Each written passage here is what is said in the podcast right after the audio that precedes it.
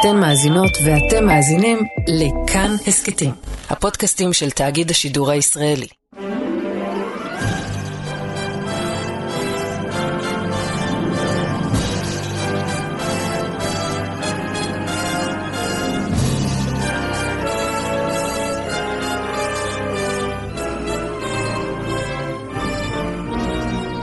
מאחורי הקלעים, שעה עם רותי קרן על צידו הנסתר של עולם התרבות והאומנות.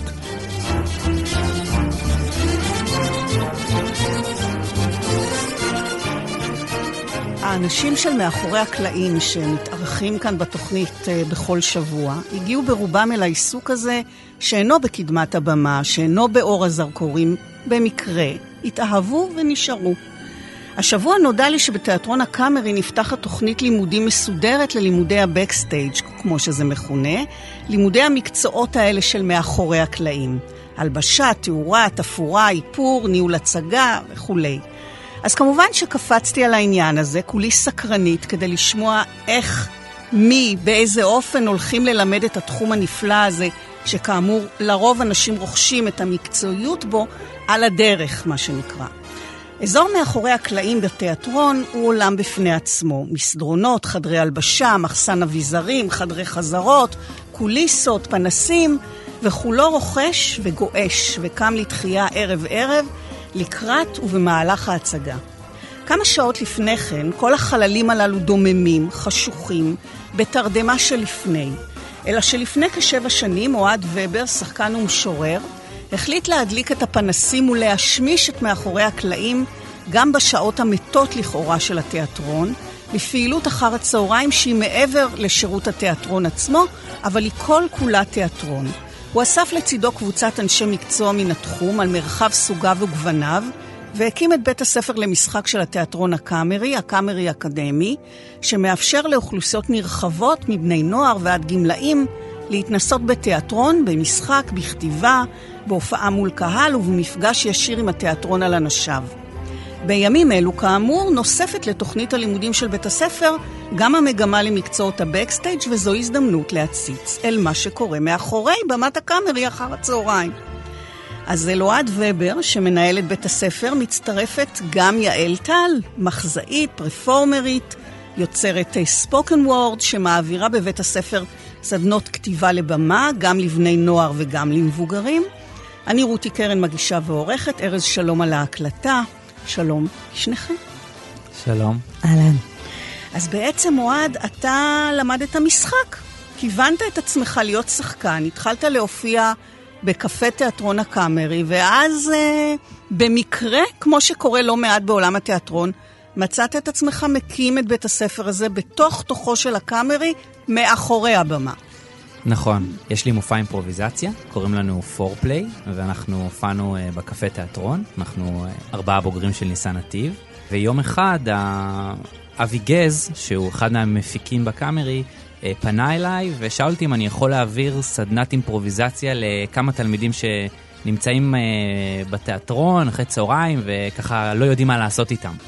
אז אני העברתי להם סדנה, ופתאום הייתה לי מין אה, הערה קטנה כזאת, וחשבתי, רגע, למה בעצם אין פה כל ערב הרבה סדנאות באולמות? חזרתי הביתה, מה שנקרא, כתבתי תוכנית לאיך תראה שנת לימודים בקאמרי. חינוכית, אומנותית, כלכלית, שיווקית, כל מה שצריך. ככה הלכת בגדול ישר, אה, חזרת הביתה ו... תשמעי, חיפשתי uh, משהו לעשות אחרי צהריים, uh, בימי שלישי. אמרתי. נקים קבוצה של uh, נוער הקאמרי. זה עוד לא עם החזון הגדול, זה התחיל בקטנה. כן. הגשתי את ההצעה להנהלת התיאטרון. אני חושב שהם לא ראו בזה סיכון גדול, אז הם אמרו לי, יאללה, שיהיה בהצלחה. והקמנו את השנה הראשונה. עם קבוצה אחת של בני נוער, ובסוף השנה הראשונה התלמידים פנו אלינו ואמרו שהם רוצים להמשיך לשנה שנייה. ומאז הכפיל את עצמו, ארבע כיתות, שמונה כיתות, היום אנחנו עם אה, 30 כיתות. כולם אחר הצהריים ביום שלישי?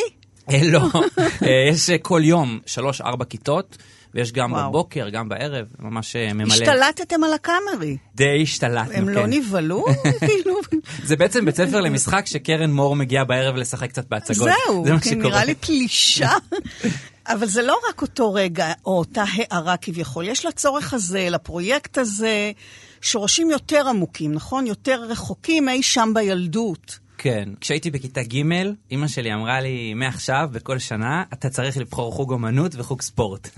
אז התחלתי להיות בחוג תיאטרון. הבעיה הייתה שהחוג הזה היה קצת מוגבל. מכיתה ג' עד כיתה ט', הופעתי פעם אחת על במה מול קהל. וכאילו יצאתי מהחוג הזה קצת אה, מבואס, נקרא לזה ככה. ואחר כך הייתי במגמת תיאטרון, הייתי בניסן נתיב, וכשהקמתי את הבית ספר, ניסיתי לתקן דרכו את החוויה שהייתה לי. ובעצם סוג של להגשים אה, לעצמי או לנוער ולמי שילמד בקאמרי את המסגרת לימודים שאני אה, חושב שצריכה להיות. וזה משהו שמאוד הנחה אותי. לדוגמה, חשוב לנו שכל תלמיד יהיה לפחות פעמיים, שלוש בשנה על במה מול קהל. כן. או שחשוב לי שיפגשו את התלמידים הרבה אנשי מקצוע ולא רק אה, איש אחד. אז בני נוער, ומצד שני, גם אוכלוסייה מבוגרת, נכון? גמלאים שמרגישים צורך לבטא את עצמם בכתיבה או במשחק. שתי הקבוצות, אפשר לומר, לא עם פרטנזיות לעסוק בזה מקצועית, אבל כן משהו חשוב בחייהם, ואת, יעל, מנחה סדנת uh, כתיבה לבמה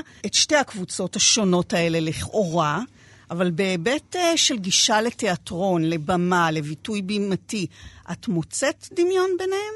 זו שאלה מהממת. התשובה היא כן ולא.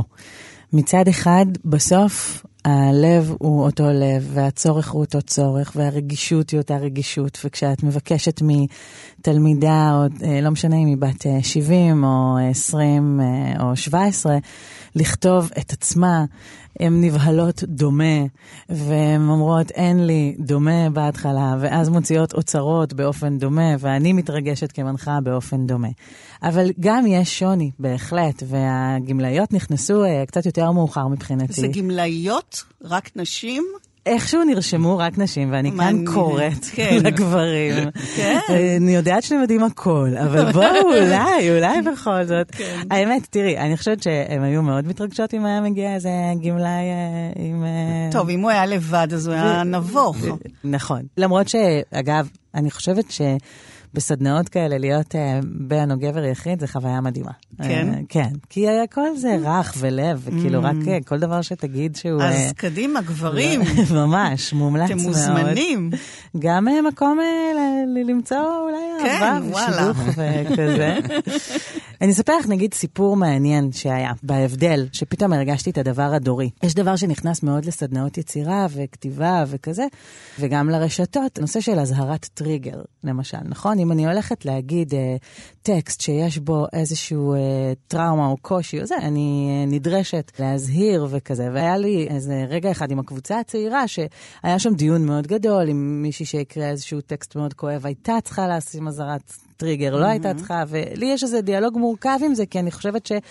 מהרגע שהתכנסנו לעבוד על הלב, הכל הוא טריגר, כאילו... בדיוק. לא, גם כשאתה אומר אזהרת טריגר, ואז מה, אז אנשים שחוששים אמ- אמורים לצאת החוצה? כן, כן. אה, כן? כן, ואני מכבדת את זה גם. Mm. אני, אני באמת חושבת שיש פה דיון מורכב, אבל קודם כל זה ממש מושג חדש. כן, זה מושג גם שבימים אלה מקבל עכשיו... משמעות. העולם כן. הוא כולו טריגר, כן. ואני חושבת שזה גם בטוח ישנה. אבל זה היה מושג שנכנס, אני גם מדברת על אירוע שקרה לפני חצי שנה בערך, והיה ככה דיון גדול, ולי יש גם תחושה קצת אחרת לפעמים, כי אני אומרת, אם אני כותבת טקסט שכל הכאב שלי מופיע בו, יכול להיות שדווקא את כקהל יכולה להרגיש איזושהי הקלה. מישהי אחרת מדגמנת mm-hmm. רגע את הפגיעות, ואת כן. אומרת, וואו, יש בזה גם יופי. זה מה שקורה בעצם במעשה בודדה. אומנותי. בדיוק. אז אומנות היא טריגר. ועדיין אני, אני חייבת להגיד, אני מבינה שיש פה דיון יותר מורכב וטראומות וכזה. אבל אני מגיעה כן. לבנות 60 פלוס, שזה שם uh, יפה, um, אולי גם פלוס פלוס. אני מגיעה לקבוצה הזאת, ומישהי ככה כותבת טקסט מאוד מאוד קורע לב על um, שאיבדה את uh, בתה, ואני יודעת על עוד אחת בקבוצה שגם איבדה בן. ואני ניגשת אליה אחר כך ואני אומרת, יכול להיות שזה היה לך קשה, והיא בפשטות גמורה אומרת, לא, זה אצל כל אחד אחרת. כאילו, היה משהו כל כך אחר בגישה, ואמרתי, וואו, הם באמת לא גדלו עם mm. המושג בכלל, אזהרת טריגר, אז כל כן. העמדה הייתה שונה. אני חושבת שיש איזו חוצפה אצל המבוגרות, חוצפה. חוצפה. הן כבר אומרות, אני עד עכשיו הייתי, עכשיו אתם תוכיחו את עצמכם. זאת אומרת, יש איזו חוצפה אחרת. הן אה, אומרות הרבה יותר מה שבא להן, פחות מנומסות. יש לזה גם השלכות לפעמים בתוך כן. השיעור, ככה זאת נעלבת מזאת, זאת זה, כאילו, אבל הן מרגשות מאוד, וזה נורא מעניין, כי קבוצה אחת זה ככה פרספקטיבה קצת לאחור. כן. מתבוננות על החיים, וקבוצה אחת זה כל ה... מה יהיה? העתיד. כן, אבל מעניין שהאלמנט של החוצפה שאת מציינת, אנחנו כאילו מייחסים אותו לצעירים, ממש. נכון? והם בני נוער, הנוער לשלטון. כאילו, הם החוצפנים, אז יש לי- ומסתבר שלא. אז ממש ממש יש לי חדשות, העתיד הוא הרבה יותר מגניב, ואת הרבה פחות עסוקה בלהשתייך, ואת הרבה, כאילו, כן. הילד הפנימי הוא אותו ילד, והפגיעות היא אותה פגיעות, אבל הרבה בחינות הם שם. יותר משוחררות. ממש. אחד המרכיבים המרכזיים שעלו בשיחות איתכם ושאתם חווים מול התלמידים, סטודנטים בבית הספר, הם פחדים. ואפשר לומר שמקצוע התיאטרון שזור בו פחד. הוא מונע מפחד, שכמובן מתועל אה, חיובית, אבל עיסוק בתיאטרון, בעיקר בהופעה על במה, הוא חשוף, הוא מחייב תעוזה. הוא מחייב קשר נפשי עמוק אה, לעצמך. גם שחקנים מקצועיים מתקשים בזה.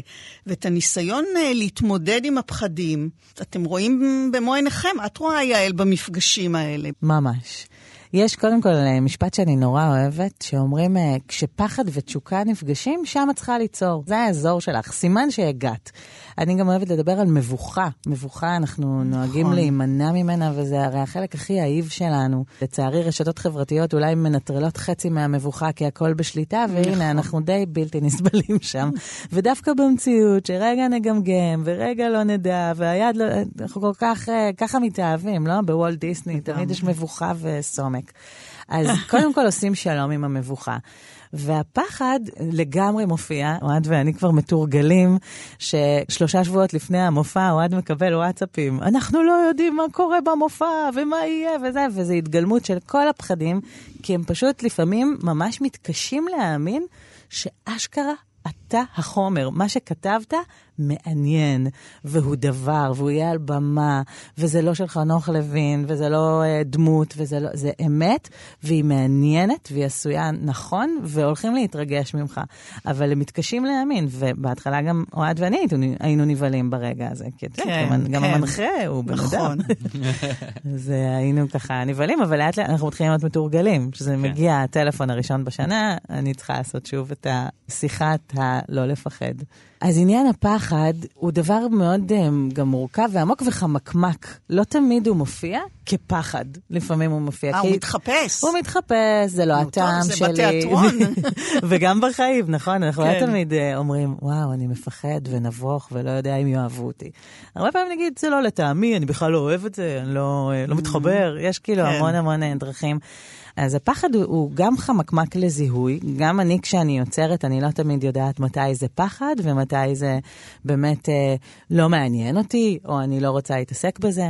ולאט לאט אני גם מגלה שגם אומץ נראה מאוד שונה.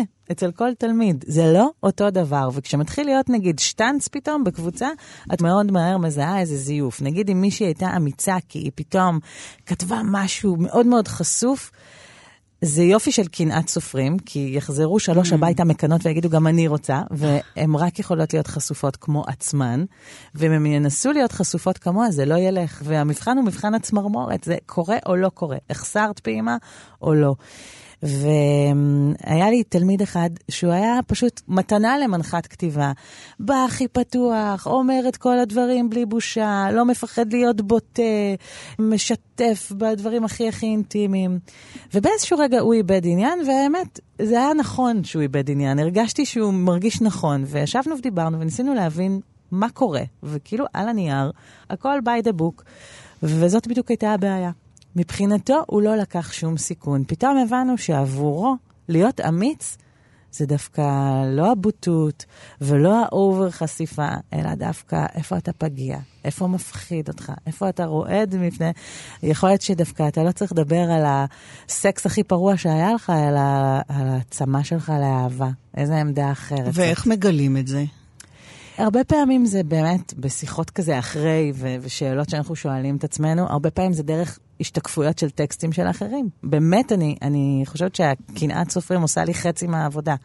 מישהי עושה טקסט והיא פתאום נורא, את יודעת, כשמישהו פגיע ואמיץ, הוא כל כך יפהפה, mm-hmm. שכולם לומדים משהו. אז אני חושבת שזה גם דרך של גילוי, ולפעמים בשיחות איתי שמתחילות ב- אני לא מתחבר, זה, זה של הנוער נגיד, אני לא מתחבר, אני לא, מת, לא התחברתי, כאילו אנחנו בתוכנית ריאליטי והם צריכים ללחוץ על זמזם, אהבתי את המנחה או לא? אז תמיד אחרי שאנחנו עוברים את הלא מתחבר, מגיע רגע עומק. ואז אנחנו מגלים שבעצם יש פה איזה, איזה קפיצת אומץ לעשות, ששוב, אצל כל אחד נראית אחרת. לא תמיד זאת שאגה. לפעמים זה קול רועד, לפעמים זאת לחישה, לפעמים זה להסכים לתת לנו באמת חצייה קטנה של גבול שלך, שהוא פשוט, זה לא אותו צבע אצל כל אחד, ואיזה כיף זה ואיזה מזל, שכל אחד זוהר אחרת. ובאמת סיפרת לי שלא אחת, מתוך אולי באמת אותו פחד, אתה הולך למקומות שהם נראים בטוחים, נכון. נראים כאלה שמצפים ממני.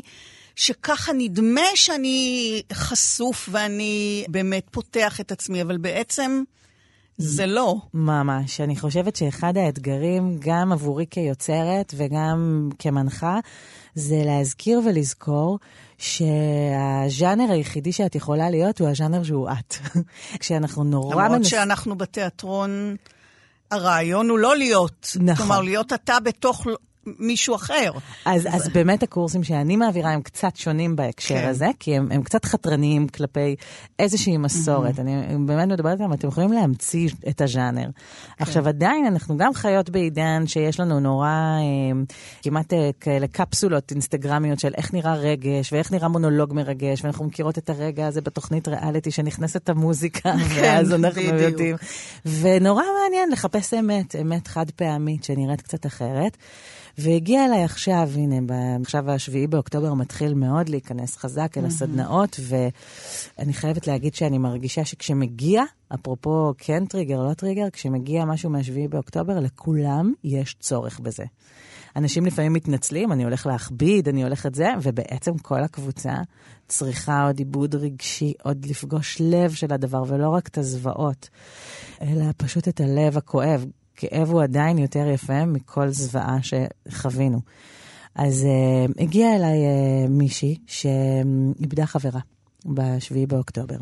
עכשיו, היא כתבה טקסט ראשוני, שכולו מונולוג, שמתחיל ב- אני יכולה לצאת עם האקס, תגידי, אני יכולה לצאת עם האקס שלך, את מרשה לי לצאת איתו, ומין התחשבנות עם, עם אישה אחרת על אה, בזמנו רציתי את זה, ואת רצית את ההוא, וילדות וכזה, אבל הכל כל הזמן באוריינטציה של אני יכולה לצאת עם האקס שלך. ולא יודעת למה, שאלתי אותה, תגידי, זה, זה, זה באמת מעניין? את באמת רוצה? זה מה ש... והיא אמרה לי, לא.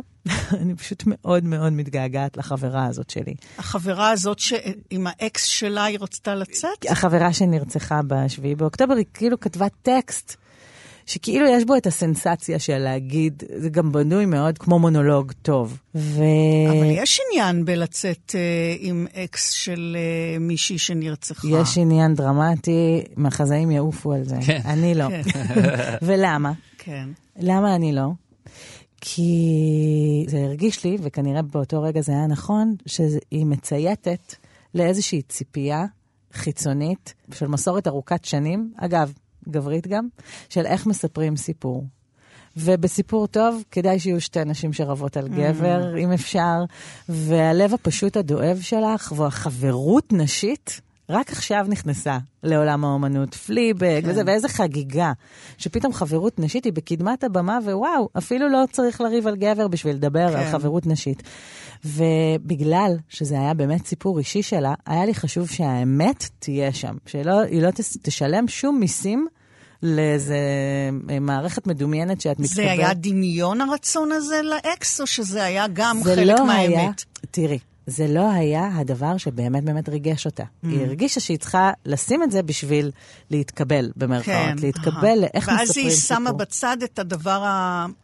ואז היה לנו, היא פתאום, היא, היא שיתפה אותי בכלל באיזה רגע פרטי כזה, היא אמרה, אני בכלל כל הלילה לא ישנתי, כי יש לי יום הולדת עוד מעט, ואני לא יודעת איך אני אחגוג את היום הולדת הזאת, והיא חסרה לי, וזה. ופתאום אמרתי, את יודעת, אני זה נכנס לי הרבה יותר מהר ללב, כן. זה. ואז בני בנתה בכלל איזה ניסיון, כאילו מונולוג חדש, שבו היא כל הזמן מנסה לשיר קריוקי ביום הולדת שלה, וכל הזמן רק נזכרת בח... כאילו, משהו כל כך יותר כנה ושלה. אני חושבת שבגלל שאנחנו מתעסקים בחומרים אישיים, אין לי בעיה בכלל עם פנטזיות או כזה בתוך החומרים, אבל אם אני מרגישה שאנחנו משלמים איזה מס לאיזה, ככה מספרים סיפור, וזה לא אותנטי, שם יש איזה זמזם. כן. העבודה עם בני נוער, אוהד, מבקשת, אפשר לומר אפילו, חינוך מחדש. נכון? כן. ישנן למשל שיטות מקובלות מן העבר, איך מלמדים תיאטרון, אה, איך מלמדים משחק, שהיום הן פחות רלוונטיות, לא רק בהיבט המקצועי, אלא יותר באמת בהיבט האישי, שהרי הם תמיד שלובים יחד. אז השפלות, חציית גבולות, שהייתה מאוד רווחת בלימודי משחק שאתה חווית עד לפני עשר שנים, גם אני חוויתי שנים רבות קודם לכן, הן מחוץ לבית ספרנו, מה שנקרא. קודם כל, אנחנו תמיד נמצאים במתח מסוים, כי אנחנו גם רוצים לשמור על איזה מסורת של תיאטרון, אבל אנחנו גם רוצים להתקדם קדימה. והרבה מהדברים שאנחנו עברנו, שאני עברתי כתלמיד, או אנשים בדור שלי עברו כתלמיד, הם לא מקובלים יותר. זה עוד פעם, יש עוד פעם איזה עניין של תיקון, לתקן דרך הלימודים, דברים שהיו קשים לנו. ואנחנו בתור תלמידים התרענו או ביקרנו כל מיני התנהגויות של uh, מורים. היו לפעמים uh, השפלות, ולפעמים נכנסים יותר מדי למרחב האישי, ודברים שהם גם יכולים להיות uh, לא הולמים uh, מבחינה אפילו מינית. ואנחנו מאוד רוצים לכבד את התלמידים, לשמור עליהם, אנחנו אפילו אולי קצת פגועים, ואנחנו אולי לפעמים אפילו אקסטרה עדינים ואקסטרה רגישים, אם בכלל יש כזה דבר כן. עם התלמידים, אבל אנחנו גם רוצים להקשיב לתלמידים, כי בעצם זה שהקשיבו לביקורת שלנו, זה מה שיצר את השינוי בתחום. אז מאוד חשוב לנו להקשיב לתלמידים, כי הם, הם מנבאים משהו מהתהליכים שהולכים לקרות בעולם התיאטרון ובחברה בכלל. סתם, אני עכשיו חושב לדוגמה על שיעורים של פיתוח קול. הרבה פעמים התלמידים uh, מפחדים נורא לעלות, לשיר זה הכי מפחיד שיש. והמורה לפיתוח קול יכול להגיע לכיתה ולסיים את השיעור ולהגיד לי, אוהד, אף אחד לא עלה היום. למרות שהם ידעו שהם צריכים להכין שיר, אף אחד לא עלה. אז יש לנו אינסטינקט של להגיד, הבמה היא חד פעמית, ואתם צריכים לקפוץ למים, ואתם צריכים אה, להיות אמיצים, ואתם צריכים לעלות, ואין כזה דבר, ומי שרוצה להצליח, הוא לא יכול אה, לקחת צעד אחורה. אבל יש גם קול אחר בתוכנו שמנסה להבין למה הם מפחדים, ולראות איך אפשר להיות יותר רגישים איתם. איך אפשר להוביל אותם בתהליך שהוא פחות אה, אגרסיבי ויותר בונה את הביטחון שלהם לאט-לאט.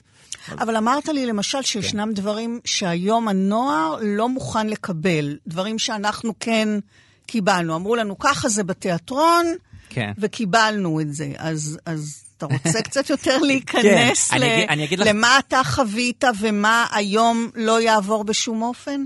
קודם כל, זה נושא מאוד רגיש, כן? בגלל זה אני ככה, אני נכנס ולא נכנס אליו. תיכנס.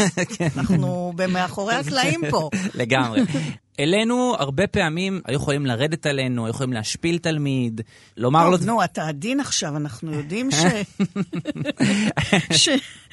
כן. שאומרים דברים מאוד מאוד קשים. כן, היה... מאוד קשים. נכון, אני יכול uh, לספר, אני כמובן לא אגיד uh, שם התלמיד או שם כן. המורה, אבל איזושהי חוויה נגיד מאוד שנחרטה בי בלימודים, היה לנו איזשהו תלמיד בכיתה שעשה איזה סצנה לא כל כך טוב או שכח טקסט. ואבא שלו היה מנתח בבית חולים, ידענו את זה, המורה ידע את זה. אז פתאום המורה התעצבן, אז הוא אמר, אה, אבא של, נקרא לתלמיד הזה שין, אוקיי? אז הוא אמר, אבא של שין, הוא מנתח בבית חולים. אתם יכולים לדמיין שאבא של שין ישכח מספריים בתוך בטן של פציינט, אז איך יכול להיות ששין שוכח טקסט על הבמה? ממש מתחיל... אותו דבר. כן, זה... ואז... אה, פשוט זה. ואז הוא מתחיל לרדת עליו. תראו את uh, שין, uh, הוא נראה חצי מטומטם, כמו איזה אוי. סוס במשקפיים, אני זוכר וואו. כל מיני דימויים, ובסוף הוא אמר ממש, אם אני צריך לסכם במילה אחת, שין מזכיר לי קונדום. כך הוא אמר, אלה המילים. אז... זה... היום מורה כזה היה עף. היום מורה כזה היה עף. אתם אופטימיים. אני מקווה. לא? אתם אופטימיים. אני לא בטוחה בכלל, עדיין יש מחלה שעוד אה, כן, עוד עוד? ממגרים as we speak. נגיד כל הנושא, לפחות של ההטרדות מיניות, קודם כל, רק לפני דקה עוד היו פרשיות שיצאו. כן, ו- נכון. ולא כולם הלכו הביתה. נכון. בואו נודה על האמת. אבל גם אני חושבת שמה שאוהד מדבר עליו זה איזה מין שיכרון כוח של נכון. אה, מנחה, כי זה רגע מאוד, את רואה הכל, גם כבימאית, את רואה הכל, הכל חשוף לך. הפחדים, הזה, זה כוח מטורף, ואת פתאום שומעת רק את עצמך, ואת כל כך מבסוטה על הדימוי שיצא לך, שאת כבר לא שמה לב שאת דורסת מישהו. רציתי אבל להגיד כן. גם עוד משהו על אוהד, שהוא מדבר על החלק הרך, אבל אני מאוד נהנית לראות מהצד שאוהד גם דורש מהנוער משהו שהנוער פחות רגיל כבר שדורשים ממנו. אני חושבת שהנוער כבר יותר אה, רגיל אה, לדעת? מה הזכויות שלו, מפונק. והתחברתי, כן. לא התחברתי, וכל מיני כזה. ואוהד מאוד מקפיד על המשמעת של. התיאטרון, ועל איזשהו אה, כן. דיגניטי של תיאטרון. נכון, ו- כי אין, אין תיאטרון בלי משמעת. נכון. עם כל הכבוד אה, ליצירה כן. וחופש ואומנות, אה, תיאטרון זה מקום של אה, משמעת וגם לא מקום דמוקרטי. נכון, הרבה פעמים אנחנו עושים בתחילת השנה מין אה, שיחה ארוכה ומורכבת ושהם צריכים סבלנות. זה לא שיחה על מה מותר ומה אסור, כן. זה שיחה על מנטליות של שחקן מקצועי בתיאטרון הרפרטוארי או הלא הרפרטוארי, שחקן שתופס את עצמו כמקצוען. ואז אנחנו מדברים על דברים שהם אלמנטריים לכאורה, אבל הם עדיין מאוד צריך לשים את הגבולות, כמו להגיע לחזרה בזמן, כמו לדעת את הטקסט. עולם התיאטרון הוא מקום סיזיפי. הקצה של העלייה על הבמה הוא המתנה, כן. אבל רוב הזמן אתה לא על הבמה. נכון. רוב הזמן אתה בחדר חזרות, מ-9 בבוקר עד 5 בצהריים. בעבודה, כן. בדיוק, אתה בעבודה. רוב הזמן גם הבמאי הוא בכלל אה, לאו דווקא מתייחס אליך, אתה הרבה זמן... זהו, אז מה, מה קורה באמת בדיאלוג הזה עם הבמאי? אני מבינה שגם על זה אתם שמים ככה לב. גם אם תלמיד עובד עם משהו אישי, אז הבמאי תמיד יגיד לו, זה שלך, אתה יכול לשתף אם אתה רוצה, אם לא, אתה תעבוד עם זה בתוך תוכך. יש את כל הנושא של המגע. אני אומר לתלמידים, בעיקרון, לא צריך uh, שיהיה מגע. אנחנו לא צריכים לגעת אחד בשני, זה, ה... זה הבסיס, זה ההתחלה. שזה גם משהו שהוא מתחבר גם לנושא של תיאטרון, כי בתיאטרון מגע הוא בחירה ספציפית. זאת אומרת, אנחנו לא נוגעים במישהו על במה סתם. לדוגמה, יש לנו, עכשיו אנחנו מעלים uh, מחזה שקוראים לו יתוש בראש. Mm-hmm. Uh, זה מחזה שהוא מה שנקרא קומדיית כן, כן, דלתות קומדיה, uh, כן. צרפתית, יש שם כן. הרבה בג... מלון בגידות והכל קורה שם. ויש בו הרבה מיניות. ובאו אלינו תלמידים מסוימים ואמרו שזו התמודדות בשבילם. יש לנו תלמידים דתיים. אז אנחנו הרבה פעמים מנחים את התלמידים וגם את הבמאים בדיאלוג הזה למצוא את, תמיד את דרך האמצע. זאת אומרת, אני אומר לתלמיד, אם אתה תגיד לבמאי, אני לא עולה לבמה בגלל שהסצנה מינית, אז אנחנו לא יכולים לעבוד ביחד. אבל אם אתה אומר לבמאי, אני רוצה להשתתף בסצנה, אבל בוא נמצא ביחד את הדרך שנכונה לי להיות באינטימיות על במה. אם אני אבקש ממך, הבמאי, לעדן משהו, אז תאפשר לי את זה. אז ברגע שתלמיד מגיע ככה, זה שיתוף פעולה הכי גדול שיש, זה דיאלוג מצוין. ואחד האתגרים בלימודי תיאטרון, גם כתיבה, גם משחק, לאנשים שאינם מתכוונים לעסוק בכך מקצועית, הוא באמת אותו מפגש עם הפנימי, הפרטי, האישי. ואת, אה, יעל, כך הבנתי, קוראת לזה העדי בראשי שלנו? מה- זה אוקיי. אומר? אז זה הולך לסיפור, זה סיפור שאני מספרת אה, בסדנאות כתיבה. הייתי מחנכת שנה אחת של אה, כיתה י' 13, ושאפשר ללמוד על, על 13. גודל השכבה, כן. כן. הם כיתה מהממת, מאוד מאוד תוססת, והייתי במקביל גם מורה לתיאטרון, וכמו כל מורה לתיאטרון באזור אה, פברואר-מרץ קצת נעלמתי לחדרים השחורים ולהפקות ולזה. והרגשתי ככה שאני צריכה לפגוש את הכיתה שלי, אז עברתי ואמרתי, אה, היי, אני יעל, זוכרים, המחנכת שלכם? אני רק רוצה להגיד שאני פה, ואם מישהו עדיין רוצה לדבר איתי, אז אה, אפשר. והצביע תלמיד מאוד מאוד ביישן ומתוק, וקבענו אחרי בית ספר אה, לשבת רגע על ספסל, והוא מתחיל לדבר ואומר, אה, תקשיבי, המצב בכיתה ממש לא טוב. ואני אומרת, וואו. איך הוא נהיה מנהיג, איזה עוצמות, הוא התחיל ביישן. אומר, הגיבוש בכיתה ממש לא טוב, אנשים לא נחמדים, ועדי בראשי כל הזמן, אה, אחת הבחורות, כל הזמן נמרחת על מעיין פלר. לא יודע מה יהיה בטיול השנתי, ועדי בראשי כל הזמן נמרחת על מעיין פלר. אנשים לא אומרים אחד לשני שלום בבוקר, ועדי בראשי כל הזמן נמרחת על מעיין פלר. עכשיו... היו לי חושים חדים אז. אמרתי לו, מה קורה? יש לנו אולי איזה קראש קטן על עדי בראשי. מה את חושבת שהוא ענה לי? מה הניחוש? מה מישהו עונה אם אני כזה... מה פתאום? מה, מה? אוהד, איפה מה אתה הבאת אומר? את זה? מכחיש. ממש לא, לא לא אוקיי. מכיר אותה. אה, לא? אז לא, הוא גם אומר שהוא מכחיש. אז אני שואלת אותו, יש לך קראש קטן על עדי בראשי? אז הוא אומר, כל הלילה היא התכתבה איתי במסנג'ר, אני בא בבוקר, היא נמרחת על מעיין פלר. זאת אומרת, הלך ישר לאן שמעניין אותו, לא בזבז זמן על מבוכה שהוא דיבר על משהו אחד ובעצם אמר, אגב, זה תרגיל כתיבה שאני נותנת, תכתוב שיר מחאה על משהו ואז מתגלה העדי בראשי. על מה באמת אתה מוחה? כי הרבה פעמים אנחנו נתלים על איזה אידיאולוגיות, כמו גיבוש הכיתה, מצב האומה, אה, זה, כשבעצם יש משהו הרבה יותר ילדי, פשוט, ואיזה קראש קטן, או עלבון קטן, או משהו שלא תאם את הציפיות שלי. באתי לבושה מדהים, לא החמיאו לי, ואני כותבת עכשיו על הכיבוש, אני לא יודעת, כאילו יש כן, כל מיני כן. דרכים. לא ש... לעקוף אני- את זה. אני גם חושבת שהאידיאולוגיות יכולות להיכנס ליצירה, אבל נורא מעניין המנגנון האנושי, הילדי והפשוט. זה נהיה גם בשפה, כאילו, אה, שמעתי יום אחד שתי משתתפות בסדנה מדברות בינן לבין עצמן ואומרות, זהו, ואז כזה בכיתי והבנתי שהעדי בראשי שלי, זה כאילו זה מין נהיה... זה נהיה כבר מושג. את יודעת, רק בסדנאות שלי לא, עוד לא, עוד, עוד לא כן. כבשתי את העולם, אבל... כן. אה, אז כן, אז אנחנו מחפשים כן. את החשוף הפשוט, הילדי. אז זה לא רק לפגוש או לכתוב או לשחק את עצמי או את החוויה שלי, זה גם צריך להיות תיאטרלי, זה צריך לעבור תמורה נכון. ולהתרגם לז'אנר. הבנתי ממך שגם משהו כתוב צריך בסופו של דבר להפוך למופע. קריוקי, סטנדאפ, ספוקן וורד, נכון. וכאן כאילו נמצאת מהמורה נוספת, או שאולי דווקא אפשרות להשתחרר. מה, וואו, בול שני, שני הדברים שאמרת, זה גם מהמורה וגם אפשרות להשתחרר. כשאני פעם ראשונה נותנת משימת ראפ, הן רוצות להרוג אותי. כאילו, גם לגמלאיות אגב, as we speak עכשיו, יש אישה שהיא סבתא, בת 70, היא שלחה לי הודעה שהיא מתאמנת עם הנכד שחזר ממילואים על הראפ שלה. היא עובדת על שיר ראפ, והיא כותבת לי, הוא צחק עליי מלא, אבל עבדנו כל הערב. קודם כל, זהו, אני אומרת, אני בעבודה הנכונה. איזה כיף לדמיין שסבתא ונכד עבדו על שיר ראפ. אבל כמו. שאת אומרת, הז'אנר הוא גם מהמורה, הוא גם קושי, כי מה לי ולסטנדאפ עכשיו, ומה לי ולראפ. ומצד שני, לפעמים הז'אנר יכול מאוד לשחרר. אחד מהתרגילים שאני נותנת זה לקחת אה, איזה רגע שקרה לך בחיים, ולבחור איזה אמן שאת אוהבת, כאילו הוא כתב על זה. וקיבלתי רשות לספר את הסיפור הזה, אז אני אספר. אחת המשתתפות סיפרה על איזה רגע מאוד קשה, אפרופו אביוז כזה, שבוס אמר לה שהיא לא משדרת מיניות או משהו כזה מול כולם, איזה מין לעג לה. והיא הסתובבה עם זה, היא כתבה שיר של ריק יגאל, כאילו ריק יגאל מבצעת. היא והיא- דמיינה את ריק היא יגאל עושה. דמיינה את ריק יגאל והיא שרה בסדנה, אז מה אם אני לא משדרת סקס, זה מביך אותי. עכשיו, זה היה כל כך הילריאס, זה כל כך. כאילו ניצחה.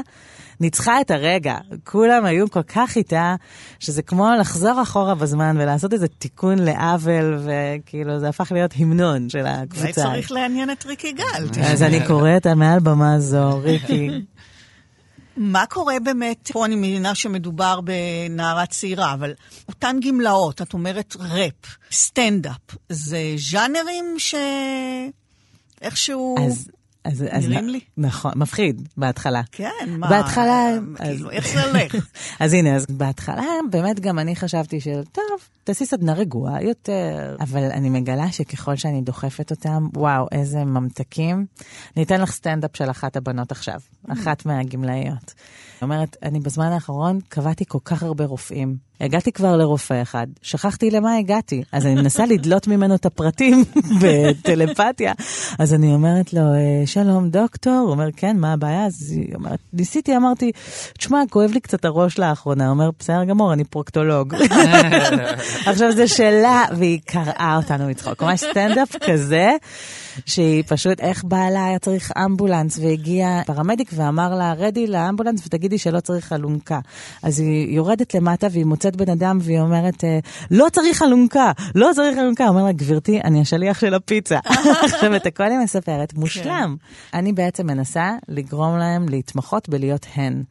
כשאת מתמחה בלהיות את, יהיה לך גם סטנדאפ, ויהיה לך גם ראפ, ויהיה לך גם ספיץ', ויהיה לך... כל אחד יכול להיות כתבנו לענייני החיים הכי טוב כשהוא מדווח מהזירה החד פעמית שלו. ואז הצבעים הכל כך ייחודיים שלך יוצאים שאני לא עסוקה ב- אם זה ראפ טוב או לא, כן. אני עסוקה בחד פעמיות שלך. הסיטואציה הזאת שאת אומרת שהן דווקא אה, משילות מגננות ומאפשרות תעוזה, מה קורה באינטראקציה? איזה דברים... אה, כי אני מניחה ש... את יודעת, נשים פוגש. בקבוצה... עם צרכים הם- שונים, בוא נקרא לזה ככה. ועם אה, באמת אה, בלי מחסום לפה, בוא נאמר. אז, אז הן באמת אדירות. אני אוהבת כל אחת מהן, והן שיעור בשבילי, וכן, יש שם איזה, כמו שדיברתי קודם, איזה חוצפה פנימית. תראו, לסיינפלד יש אה, קטע בסטנדאפ שלו, שהוא אומר, מעל גיל 70, אנשים לא, אה, כשהם נוהגים, הם לא מסתכלים אם הם עושים רוורס, הם לא מסתכלים אחורה. הם אומרים, אם אני חייתי כן. עד עכשיו, אתה תתמודד. אז אני קצת מרגישה את זה גם בדיבור. אז הם, הם מצד אחד, הם לא יוותרו על בדיחה טובה. את יודעת, מישהי אה, כתבה טקסט על זה שהיא מתגעגעת לסבתא שלה. אז מישהי זורקת לה, נו, בקרוב תפגשי אותה. את מבינה?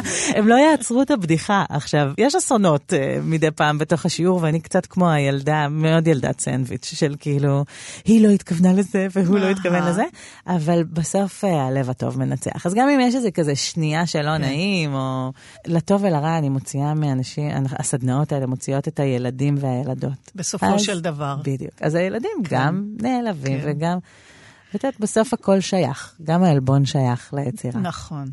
ועוד היבט מרכזי בעבודת השחקן, שהוא בעייתי לא אחת גם לשחקנים מקצועיים, מלאכת האלתור, האימפרוביזציה, שאני מבינה שאתה, אוהד, מעביר גם לשחקני הקאמרי הוותיקים והמוכרים. נכון, אז uh, יש לי הרכב שנקרא פורפליי, ואנחנו uh, גם מופיעים וגם מלמדים אימפרוביזציה בקאמרי, והשנה התיאטרון החליט לתת את הקורס אימפרוביזציה גם לשחקנים המקצועיים. אז עכשיו אנחנו מלמדים את uh, עמוס תמם, uh, וקרן מור, ומאיה לנצמן, וממש... Uh, קרן מור צריכה ללמוד אימפרוביזציה? מה זה נראית כמו אחת שמאלתרת? קודם כל, זה קצת כמו חדר כושר. זאת אומרת, לאימפרוביזציה יש אה, ערכים מסוימים, זה נגיד אה, להיות חיובי, להיות בהקשבה, לפעול מתוך האינטואיציה והדמיון. אז זה חדר כושר שתמיד השחקנים צריכים לתרגל אותו. כי בסוף אתה... חדר כושר, מעניין. כן, בסוף אתה עולה על במה ואתה עושה הצגה 100-150 פעם, ואתה לא תמיד מצליח למצוא את החיות בתוך ההצגה.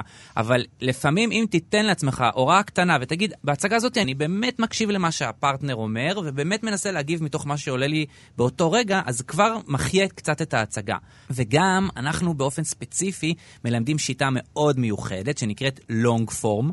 שבאנגלית זה צורה ארוכה, וזה בעצם איך לאלתר הצגה באורך מלא. אנחנו חושבים על uh, הצגת אימפרוביזציה כמו שחושבים על סרט. אז יש משהו שנקרא פלטפורמה, שזה בעצם מחולק לאיפה אני, מי אני ומה אני עושה. זה משהו שהתלמידים צריכים להבין בשתיים, שלוש דקות הראשונות של הסצנה, את הפרטים האלה. מה מערכת היחסים ביניהם, אם הם בבית או בחוץ, מה הפעולה שהם עושים. ואז על הבסיס הזה אנחנו יכולים לבנות אחר כך את ההצגה. אוי. הכל מומצא על המקום. הכל מומצא על אנחנו המקום. נגיד, הקבוצה שלי פורפלי, אנחנו עושים את זה, אנחנו מופיעים אה, בצוותא אה, פעם כן. בחודש, אז הקהל זורק לנו רק את השם של ההצגה. רותי חוזרת לקיבוץ, אה, הנעליים שנשכחו, לא משנה, מה שעולה להם. במופע האחרון זה היה משהו, אה, רצח מאלף ועד תף. וואלה. אוקיי? ואז אנחנו ממש מאלתרים שלושת רבעי שעה על המקום, רק מתוך השם. התחילה סצנה של שני אה, אנשים שמסמנים כמו בגיר על הבמה. אז אנחנו, שני המאלתרים, מבינים רק מתוך הסימון הזה שאנחנו כנראה בזירת רצח, שאנחנו כנראה בלשים, זאת אומרת, התחלנו באיזושהי פעולה פיזית. אז נגיד הדבר הבא שנצטרך לברר זה מה מערכת היחסים בינינו. מי הבלש הבכיר, נגיד מי אבל, המפקד אבל ומי לא, הסגן. מ- אין את האופציה לברר את זה מאחורי הקלעים. כאילו, זה קורה על הבמה, ששני שחקנים, אחד יכול לדמיין אה, שהוא הבכיר, והשני יכול לדמיין שהוא הבכיר. נכון, אז אה, את צודקת. אז באיזשהו שלב מישהו יצטרך אה, לקבל החלטה. כן. זאת אומרת, אני יכול להחליט שנגיד אני הלא בכיר, אז אני אומר, וואו, המפקד ג'ונס, זה ממש מרגש אותי להיות כאן בזירת רצח הזאת איתך, אתה בטח כבר רואה את כל הרמזים. אז ישר הוא מבין מה מערכת היחסים בינינו. לדוגמה, בהצגה הזאת, אחד השחקנים שהיה מאחורי הקלעים, פתאום נכנס לבמה ונשכב באיך ששרטטנו את הגופה. אז פתאום היה לנו את הגופה, שזה אחד השחקנים, כן. והסתכלנו עליו, ואנחנו, אין לנו פרטים של החקירה. אז אה, עמרי, המאלתר שאיתי, שהוא היה כאילו הפקד הבכיר, הוא אמר לי, יש לך אש. אני רוצה להדליק סיגריה. אז אמרתי לו, אני לא יודע, בוא נבדוק, אולי לגופה יש אש. אז כזה חיטטנו בכיסים, הוצאנו מצית, הדלקנו את המצית, ואז הוא אמר לי, אוקיי, אז מה אנחנו יודעים על הגופה? אז אמרתי, שיש לו מצית בכיס. אנחנו כל הזמן עובדים עם אותם נתונים. זה נשמע לי משהו גם נורא כיפי וגם נורא מפחיד. מאוד מפחיד. כן. אז אתם עושים דברים כאלה עם שחקני התיאטרון כדי לשכלל מה? קודם כל, אנחנו עושים את הדבר הזה עם השחקנים, מתוך מחשבה שאולי לעשות גם מופע אלתור של שחקני הקאמרי. של שחקני הקאמרי. כן. ומטרה שנייה זה בעצם לקחת את הערכים האלה של האימפרוביזציה, את האינסטינקטים של המאלתר, לתוך ההצגות שלהם. בסוף החזרה הראשונה, אז עמוס תמם בא, והוא אמר לי, אני ממש מרגיש שאני רוצה להשתמש בהקשבה שדיברנו עליה היום. כשאני אהיה על הבמה. אז אנחנו עושים המון תרגילים של הקשבה, שזה משהו גם שהוא הרבה פעמים הולך לתוך החיים, לא רק לתוך ההצגות כן. הכתובות. כי הרבה פעמים אני שואל את עצמי, אחר כך בשיחות עם אנשים, עד כמה אני באמת מקשיב mm-hmm. להם. אין לנו טקסט, כן. אין מחזה. זאת אומרת, הטקסט הוא מה שכל דמות אמרה, כן. וכל דמות מגיבה. אז אני אומר, אתם חייבים להקשיב לכל מילה שהפרטנר אומר, כי זה הטקסט, ולזה אתם תגיבו. ושוב עולה העניין של המפחיד, השאלה אם... אני יודעת שגם שחקנים מקצועיים, אני יודעת שאני למשל, כשלמדתי משחק, ממש לא סבלתי את זה. לא, לא מה שנקרא, לא התחברתי לז'אנר הזה של אימפרוביזציה. אני יודעת שיש באמת שחקנים שזה... לא טוב להם, הם חייבים כן. את המסגרת של הטקסט, את הביטחון הזה שיש טקסט, כן. ו, ועל הטקסט הם יכולים באמת לעוף ולהשתולל. כן, אז uh, אנחנו היינו מאוד מופתעים. אנחנו מארחים uh, בכל uh, מופע או בכל כמה מופעים איזשהו שחקן מוכר, וחלק מהאנשים האלה הם השחקנים הקומיים הגדולים במדינה, כאילו, אנשים שהם הסמלים של הז'אנר הזה של קומדיה, ואני כמובן לא אחשוף את שמם, אבל היה לנו שחקנים שמאוד חיכינו למופע איתם. ופתאום ראינו כשהאימפרוביזציה מתחילה שהם ממש קופאים. הם כאילו... Mm. הולכים אחורה. הרבה פעמים כשאני מרגיש שלתלמיד הוא חסר ביטחון, אז הוא משחק בחלק האחורי של הבמה. הוא כאילו לא רוצה להיות על הבמה, הוא כן. מבטא את זה בגוף. אז אני אומר, לך קדימה, לך קדימה. אז פתאום אני מרגיש את השחקנים שאני כאילו מעריץ, פתאום הולכים אחורה, פתאום לא יודעים מה להגיד. אז זה גם משהו שגרם לנו להבין שאימפרוביזציה זה ז'אנר שהוא מתאים לאנשים מאוד מאוד ספציפיים. יש שחקנים שהם יהיו השחקנים הם יוכלו להשתולל וליהנות רק כשיש להם את העוגנים הברורים כן. של הטקסט, של המיזנסצנה, רק אז הם פורחים. ויש שחקנים שבתוך הכלום הם, הם מאבדים את זה. כן.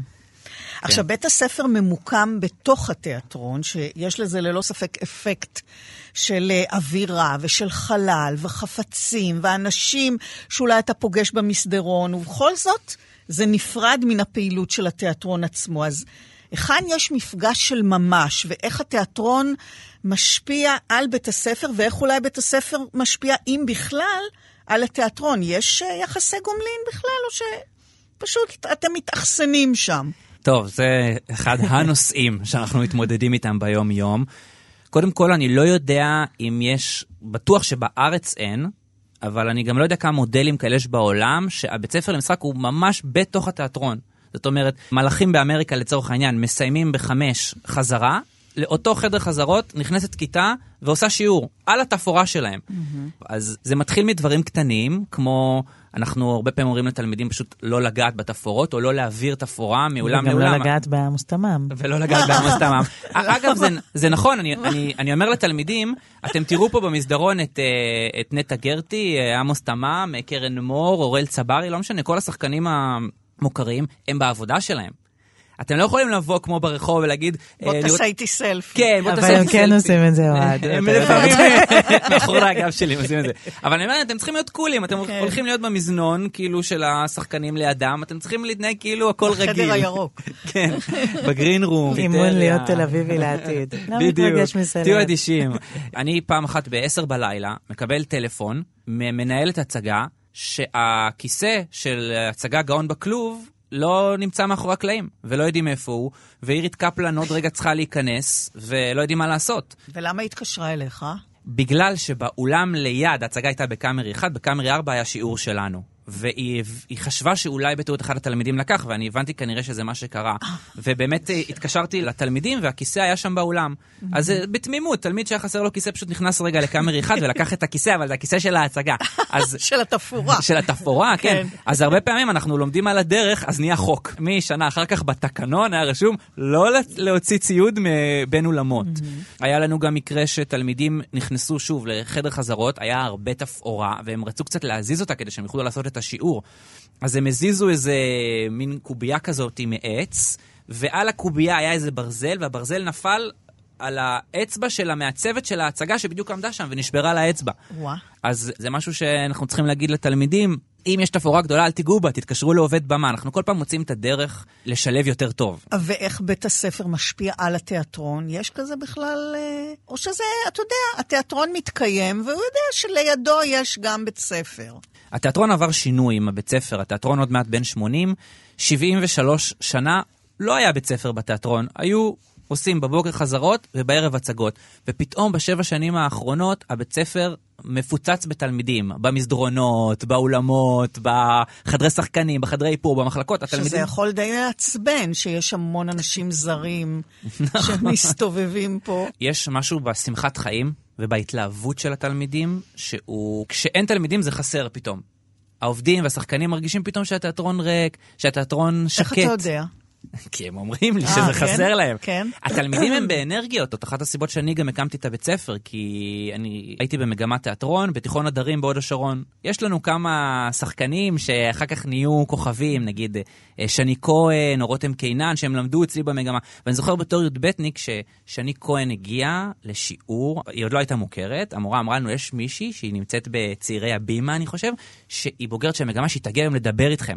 ואני כאילו הייתי בהלם, שחקנית, שהיא בהבימה, באה אלינו. והיא הייתה באותה מגמה כמוני. מה זה אומר? אז גם אני אהיה. כן, רק המפגש הזה, כן. שהיום הוא מרגיש לי כאילו טיפה מגוחך כמה התרגשתי, כל כך הפעיל אותי. אז אמרתי, אני רוצה לתת את המתנה הזאת לתלמידים, שהם יהיו כל היום ליד השחקנים הגדולים, והם יהיו כל היום באותם אולמות. כן, אבל זה מה שזה נותן לתלמידים. אני חושבת שאני יכולה לעזור פה לבד, כי אני אורחת, אז אני רואה. כן. אני חושבת שהצד השני של זה, גם שני כהן קרא לה משהו במפגש ההוא עם אוהד. Mm-hmm. כאילו הצד השני של זה, זה שבמסדרונות מסתובבים uh, כמו ייצוגים של העבר החולם. כשאת uh, שחקנית בקאמרי, לפעמים זה נהיה פשוט העבודה שלך, ואפשר להתבלבל. ופתאום כשמסתובבת uh, נערה חולמת ומסתכלת עלייך בחלום הזה, יש איזו השתקפות. וזיכרון של גם אני חלמתי את זה, גם אני זה, או, או תזכורת שזה לא רק התלוש שלך, אם את בדרך לחפש אותו ואולי גם להתבאס עליו, וזה לא רק, אלא יש שם איזה קסם של חלום. אני חושבת שגם מה שפורפליי עושים עם השחקנים, הוא לא רק חדר כושר מקצועי, הוא גם חדר כושר של הנשמה להיזכר שיש מעבר ל acting גם playing. יש את ה play, ולא רק את האקט. ונראה לי שמה שאוהד מביא לתיאטרון, הוא מזכיר את הנשמה של המקצוע, שלצערי יכולה להישכח ברגע. כן. וזו הזדמנות שלי להגיד כן. על אוהד עוד דבר. הכרתי אותו כשהוא רק הגיע לתל אביב, והוא הצהיר על עצמו בשיא הפשטות. אני כזה אמרתי, מה הייתי רוצה לעשות הפקה הבאה? והוא אמר שהוא רוצה להיות שר תרבות. אז כאילו, הוא מתחבא פה, אבל הוא מתחיל. זה קורה. אני בצעדים הראשונים. ואני בעד. טוב, בואו נגיע למגמה החדשה של מקצועות מאחורי הקלעים. התחלתם ממש לפני חודשיים. זה עדיין טרי, אבל מי האנשים שמגיעים ללמוד את זה? מה הכוונות שלהם? אם גם הם ישתלבו אחר כך במחלקות התיאטרון? זה משהו שהתיאטרון בונה עליו?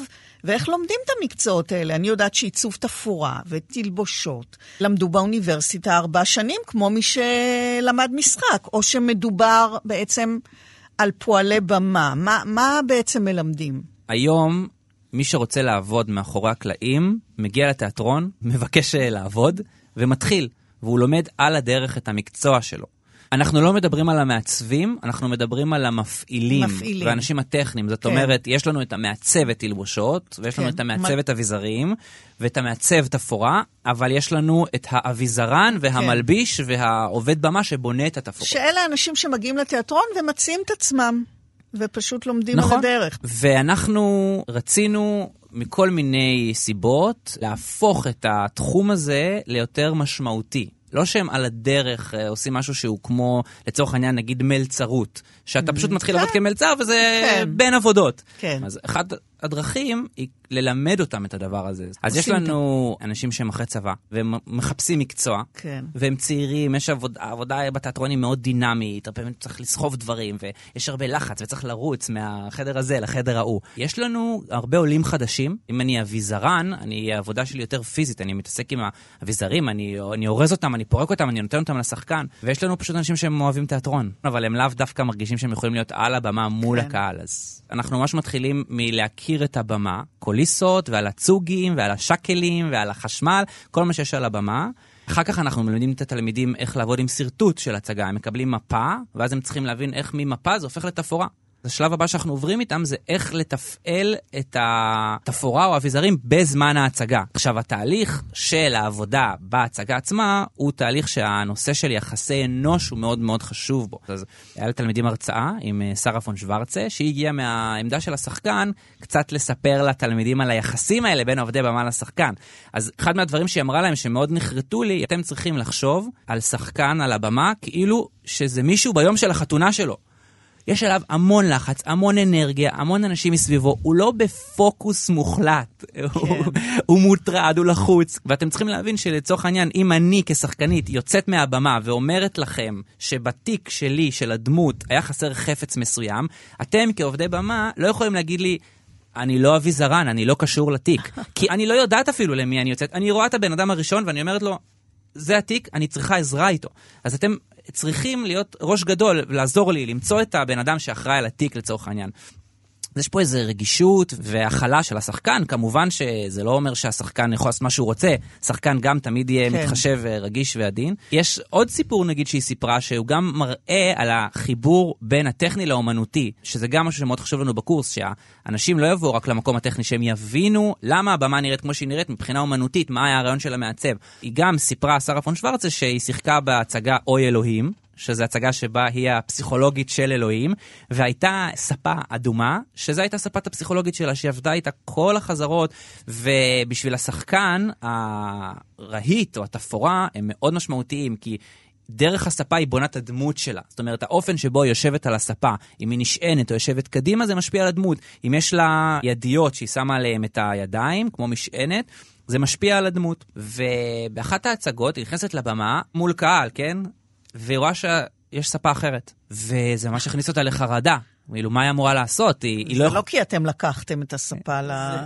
זה לא כי לקחנו את הספה לשיעור של הנוער הקאמרי, היה ספה אחרת. אז כמובן ששוב, הנה זה חוזר לאלתור, אני עכשיו צריך להגיב למה כן. שקורה כאן ועכשיו, אז כמובן שהיא שיחקה את ההצגה, אבל היא יצאה והיא חיפשה את העובד במה, והיא אמרה, מה קרה? הספה איפה שלי? הספה? אז הוא אמר, לא יודע, לא מצאתי את הספה הרגילה, שמתי ספה דומה. אז זה ממש משהו שאנחנו צריכים להסביר לעובדים. מה משמעותי בשביל השחקן, או מה חלק מעבודת השחקן. עוד דבר שבאמת קרה לי באופן אישי, זה שהעלינו בסטודיו בשנה ג' אה, מחזה, שנקרא אה, יתוש בראש, ואני שיחקתי במחזה הזה דמות עם לקות דיבור. הוא אומר אהה, אני לא יודע אם אומר במיקרופון היום, הוא אומר אהה, אוקיי? בצורה כזאתי זה... הדיבור שלו לא היה ברור, ואחת הדמויות הייתה רופא שהכינה לו פלטה מיוחדת, שברגע שיהיה לו את הפלטה הזאת הוא ידבר ברור. וכל ההצגה מחכים לראות מה יהיה כשקמי, זה השם של הדמות, קמישן דוויז, מה יהיה כשהוא ישים את הפלטה והוא ידבר סוף סוף ברור. והיה סצנה שבה קיבלתי כוס, שבתוך הכוס אמורה להיות הפלטה, ואז אני מכניס אותה לפה ומדבר ברור. עכשיו, כל החזרות, חודשיים, עבדנו עם הכוס פשוט, ולא הייתה בפלטה. הרופא פשוט הגיש לי את הכוס, אני עשיתי כאילו אני כן. מוציא פלטה, כאילו אני שם אותה בפה ומדבר ברור. יופי, מעולה. הגיעה ההצגה הראשונה מול קהל, והאביזרנית שמה סוף סוף פלטה בתוך הכוס. ואני מגיע לסצנה שכל הקהל מתרגש לראות, הנה, פתרו את הבעיה של קמי. אני לוקח את הכוס, ופתאום אני רואה שיש פלטה בתוך הכוס באמת, ואני מחזיק את הפלטה ואני מסתכל על הקהל, והקהל מסתכל עליי, ואני אומר, טוב, אני צריך להכניס את הפלטה לפה, באמת. שזה הרגע להגיד שהפלטה הייתה פשוט איזשהו uh, גשר כזה של אחד האחים של התלמידים בכיתה שלי, שציפו אותו בנייר אלומיניום. אתם לא רוצות לדעת. הכנסתי את הפלטה לפה, ובמקום לדבר ברור, דיברתי עוד יותר מוזר. עכשיו, הדמות שנכנסת לבמה ושומעת אותי מדבר ברור, צריכה להגיד, מה זה? הוא מדבר. אבל בגלל שדיברתי לא ברור, אז השחקן פשוט נכנס ואמר, מה זה? בלי הוא מדבר. אז אה, למה סיפרתי את הסיפור הזה? כי בעצם זה המקום של האביזרנית, לוודא שכל אביזר נכנס בשלב מספיק מוקדם של החזרות. כן. שהשחקן יודע לעבוד עם האביזר, הוא יודע איך האביזר נראה, הוא יודע לאן להחזיר את האביזר. כי בסוף יש כל כך הרבה דברים לחשוב עליהם, אז זה אחריות של האביזרנית. אני מדמיינת את המפגע התברואתי הזה ששמת בפה. וואו, כן. כן, עד היום אני בטיפולים. אז איך זה הולך באמת עם האנשים האלה שם שלומדים את מאחורי הקלעים? הם, אה, יש סיכוי שהם באמת ייכנסו גם לעבוד בתיאטרון? המטרה של הקורס היא להביא עובדים איכותיים לתיאטרון. הם כבר ליטרלי משתלבים, כי חלק מהקורס זה להיות בהקמה של הצגה. לצורך העניין, יש לנו במרץ אה, הקמה של אה, להעיר אריות. הצגה חדשה שהולכת לעלות, אז התלמידים של הבקסטייג' הם כבר יהיו בהקמה הזאת. הם יראו איך בדיוק, יש לנו את אה, ישעיהו ביבלש, שגם כן הוא התראיין בפודקאסט הזה, שהוא נכון. המנחה של מסלול ניהול במה. אה, והוא הולך להיות עם התלמידים בהקמה ולהסביר להם על כל דבר בהקמה. האיש והאגדה. כן, ממש. או האביזרניות, הן הולכות לעשות את הסטאז' שלהם כבר ממש בתפעול הצגה בזמן אמת. זה מסלול שהוא מאוד אינטימי לתיאטרון, אתה במחלקות ואתה עם ההצגות, והשאיפה כמובן שהם יישארו אחר כך לעבוד. כן. כן. מי שנגוע בחיידק התיאטרון, וזה לא משנה אם הוא על הבמה או מאחורי הקלעים, זה דיבוק. אמרת אולי קלישאה, אבל אין מה לעשות, זו מחלה, זו התאהבות אנושה, ובכל זאת... ישנם הבדלים בין אנשי הבמה לבין אנשי מאחורי הקלעים, ואני הרי פוגשת אותם אה, כאן, ואיכשהו תמיד מרגישה צורך לשאול אם יש להם חלום להיות עליה, על הבמה, ולא מאחוריה, ורובם ככולם אוהבים את המקום שלהם, שם, מאחור, ולא תחת הזרקורים, להישאר שם באפלולית. ובכל זאת, כאן אנחנו מדברים על בני נוער או קבוצות אחרות שזה לא מקצועם, אלא זוהי קסמות, התפעלות, התוודעות לעולם הקסום הזה. והם כל כך קרובים, הם שם, הם מריחים את הריח המיוחד של התיאטרון, הם צועדים אה, על במת העץ, הם פוגשים שחקנים, הם מסתובבים במסדרונות. יש שם חלומות באמת לעמוד בקדמת הבמה ולהופיע?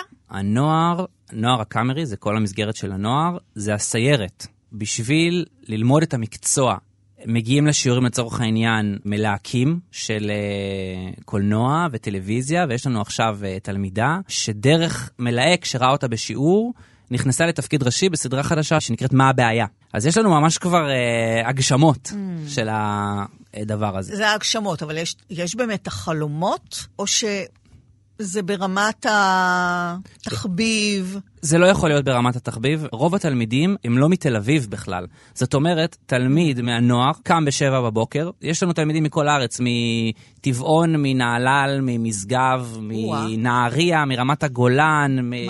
מבאר שבע, מאשדוד, ממש מכל הארץ. אז הם לוקחים בשתיים או שלוש אוטובוס, מגיעים לתיאטרון בחמש, מסיימים בשעה תשע או תשע ומשהו את החזרה, וחוזרים אה, הביתה. אז מי שעושה דבר כזה פעם, פעמיים, שלוש בשבוע, חייב להיות אה, חובב תיאטרון אה, מאוד מאוד כן. רציני. זאת אומרת, כן יש כוונות לממש. יש לכולם כוונות לממש. לבני הנוער. כן.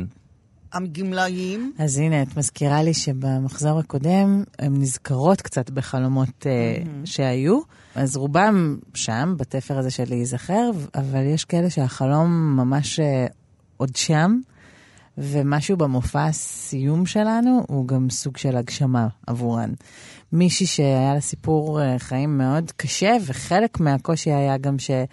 אף אחד לא האמין בה ולא נתן לה את האפשרות ללמוד משחק. אנחנו צריכות לזכור שזה דור שלהגיד אני הולך ללמוד משחק היה סנסציה בארוחת ערב. זה לא התקבל. כן. ו- אולי תלמד מקצוע. אולי תלמדי, ויותר מזה, זה גם לא מקצוע וגם היה קצת, כמעט כמו פשע. כן, כן, בטח נכון, לבחורה. ומשהו. שחקנית זה, קרוב לתחום אחר. בדיוק. והיה שם רגעים מאוד מרגשים, של כן. הנה אימא, אני על הבמה, גם בסגירת חשבון, של כן. אני, אני מגשימה את זה, ובאיזשהו גלגול בחיים האלה עדיין אני על הבמה, למרות שלא נתנו לי ולא אפשרו לי. ושניכם, במפעל הזה, אילו חלומות שלכם אתם אה, מגשימים? אילו חלומות אתם חשים שאתם כן מאפשרים לאנשים הצעירים והמבוגרים האלה, שמגיעים באמת מקצוות הארץ לתיאטרון לכמה שעות של אשליה? אני מרגישה מאוד מאוד ברת מזל.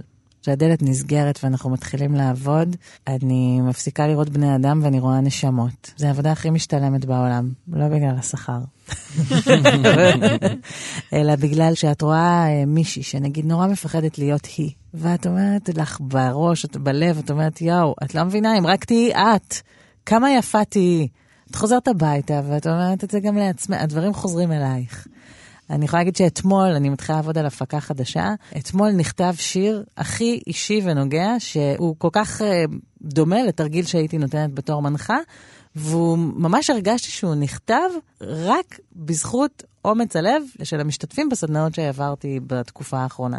שיר שאת כתבת. שיר שאני כתבתי להפקה שלי. כן. יש בו את החוצפה או את החשיפה.